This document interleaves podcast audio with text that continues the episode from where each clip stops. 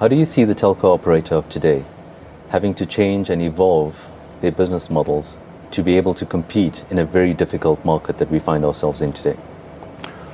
Thanks for the question, Pramesh. I think um, it's interesting because telecommunications and now overreaching digital uh, environment that it serves to has been evolving quite drastically over, particularly over the last two decades.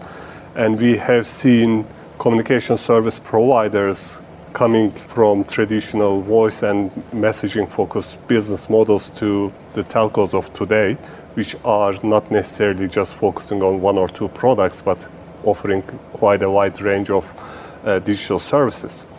Now, going forward, I think the implications of this is going to be even more drastic because we have seen, particularly over the past decade, the introduction and uh, uh, kind of dominance of really innovative services from the over-the-top players. And this includes you know, voice and messaging to start with, which made you know, this kind of services really commoditized today. And we have also seen them getting into you know, other core revenue sources of the traditional telcos and communication service providers, as I refer to it today. That's an There's an interesting nuance that I've picked up because it would appear that you know originally we referred to telco operators and mobile network operators, then it kind of evolved to telco operators, and now we're actually going to the space of calling them communication service providers. And for me, that nuance is actually interesting because it talks to the evolving nature of these businesses. So, from being capital-intensive, infrastructure-heavy businesses, it seems to be focused or growing in focus in terms of more service-type businesses and service-type offerings. Jonita, maybe it's it's appropriate for you to come in at this time to talk to us about the evolving nature of the infrastructure landscape for these operators to be successful. Mm. Uh, yes, certainly, Pramesh. It's a really interesting time to be in the telecommunication space um, as we are seeing um, you know, how the lines are starting to blur between a traditional mobile network operator um, and your wireless, traditional wireless operators, and now certainly the fixed-line uh, infrastructure providers. And I think what's interesting for the market certainly is, uh, Uh, and it's and it's evident by the M&A activity that that, that we are witnessing uh, right now, is just how reliant the wireless communication certainly has become on infrastructure um, and vice versa.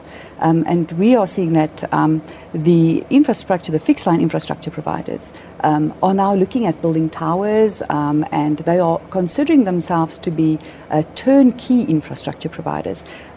Whether that is a wireless component or a fixed-line component, they're certainly making uh, substantial investments uh, in all aspects of infrastructure provision. What we're seeing quite clearly is a blurring of the lines between the different players in the industry. So, what we would have seen as a mobile network operator providing voice and data services and also owning the infrastructure is now actually evolving into a digitally led services business. And I think my personal view is that is probably going to define the evolution of the winners and the losers. I think one of the challenges is for what we term now as the telco operators not to become utility-type businesses. Mm. What would your views be on that? Well, Pramesh, I guess this is really a defining question for most of the communication service providers of today. As I mentioned, I mean, their traditional revenues have been eroding quite heavily through OTTs, and they are trying to find new revenue sources through digital services, including you know, on the enterprise space, really focusing on IT and cloud offerings. On Uh, consumer space, we have seen some of these communication service providers going into video, music, and entertainment type of services. And uh, in your sector also, I mean, we have seen quite a lot of mobile money or uh, digital finance type of offerings and insurance type of offerings led by the communication service providers.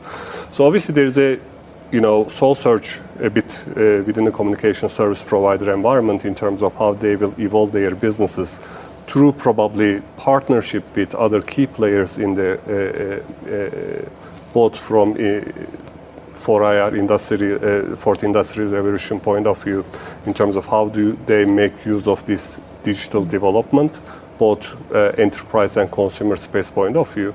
But at the same time, I mean, they have the challenge of still uh, supporting all these services with a uh, infrastructure, which is very capital intensive. And obviously, on the, under the light of eroding revenues, it is not an easy thing to deal with because on one hand you are earning less or your margins are getting tighter. On the other hand, you constantly need to spend more and more on the infrastructure.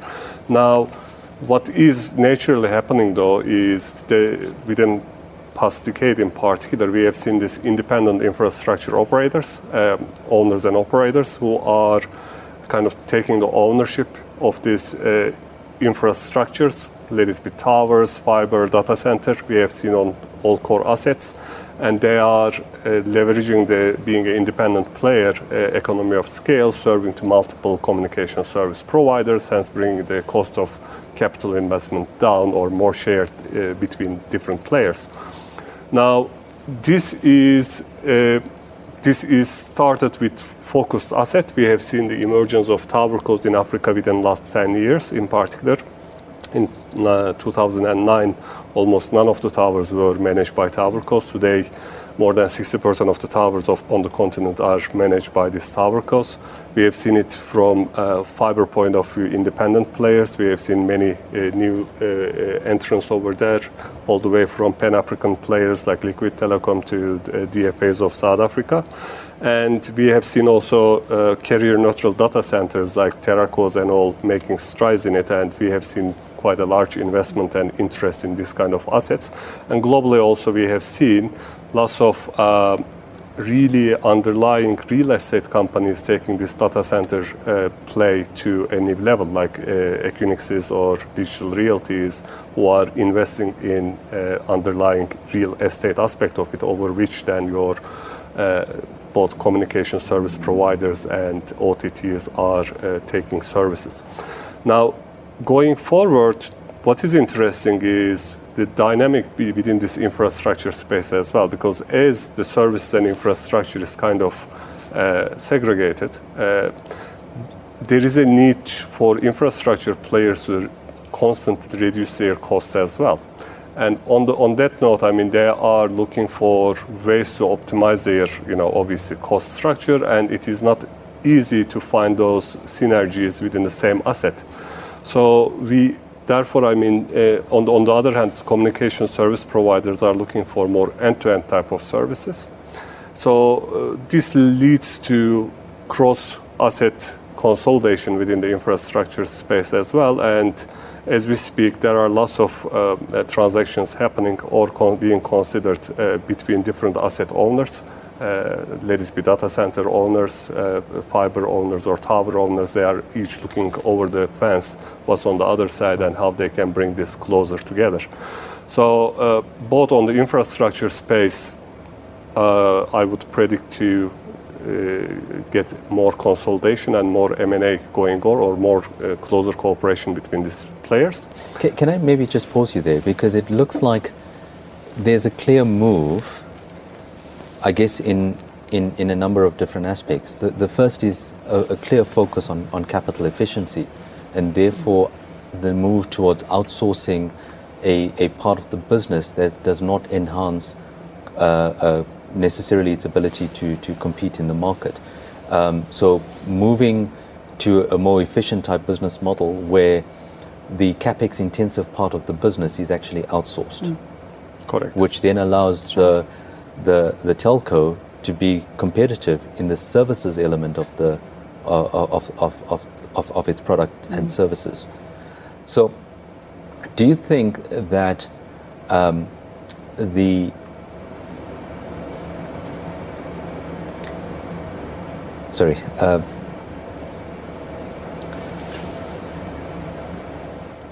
do you think that there's now this structural change in the industry is something that is going to be disruptive in a certain in a certain respect. You've mentioned that we're now seeing cross-asset consolidation. So towercos investing in fiber, potentially in data centers. What is the what is the new level of telco infra company going to look like? Junita, do you want to comment on that? Um, I think we'll we'll certainly um, see two types of uh, telecommunication providers. Um, firstly, the uh, asset owners, uh, which will uh, own the infrastructure, and that will be the fixed line uh, as well as the tower, or if we look towards 5G, the antenna certainly, um, and including the data centers. And then I think we'll see uh, MNOs move into a space where they, you know, they capitalize on the amount of data that uh, technology such as 5G will enable, and I think that they will look at intelligent ways of uh, of what they can do with that data, and of course to provide, um, you know, the applications. Um, it's always been a bit of a chicken and an egg situation because you know there's um, we want to launch the data intensive applications, but we haven't got the infrastructure, and you know, and the infrastructure uh, companies have been uh, nervous to invest uh, substantially in the infrastructure in case you know we we don't fill the pipes. Um, but I think that you know we've crossed that now, and I think that there's a there's a, a, a segment in the market now uh, where uh, companies have. Reinvented themselves, and I think they understand where they want to go and what they want to achieve. Um, and um, it's, it's very exciting times. So the, the way I think about the industry is that there's perhaps three levels. The, the base level is infrastructure. The second is then in terms of the radio access network. And it's arguable whether that is actually a subset of infrastructure or not, and we'll talk about that just now. And then the third level is in terms of in terms of services and the evolution of the services. So I think we've covered the infrastructure part of it, and I think clearly the theme that we're seeing is consolidation amongst infrastructure providers in the same theme, but then also, as Bora pointed out, uh, across asset consolidation. And I think that's going to be an ever evolving space.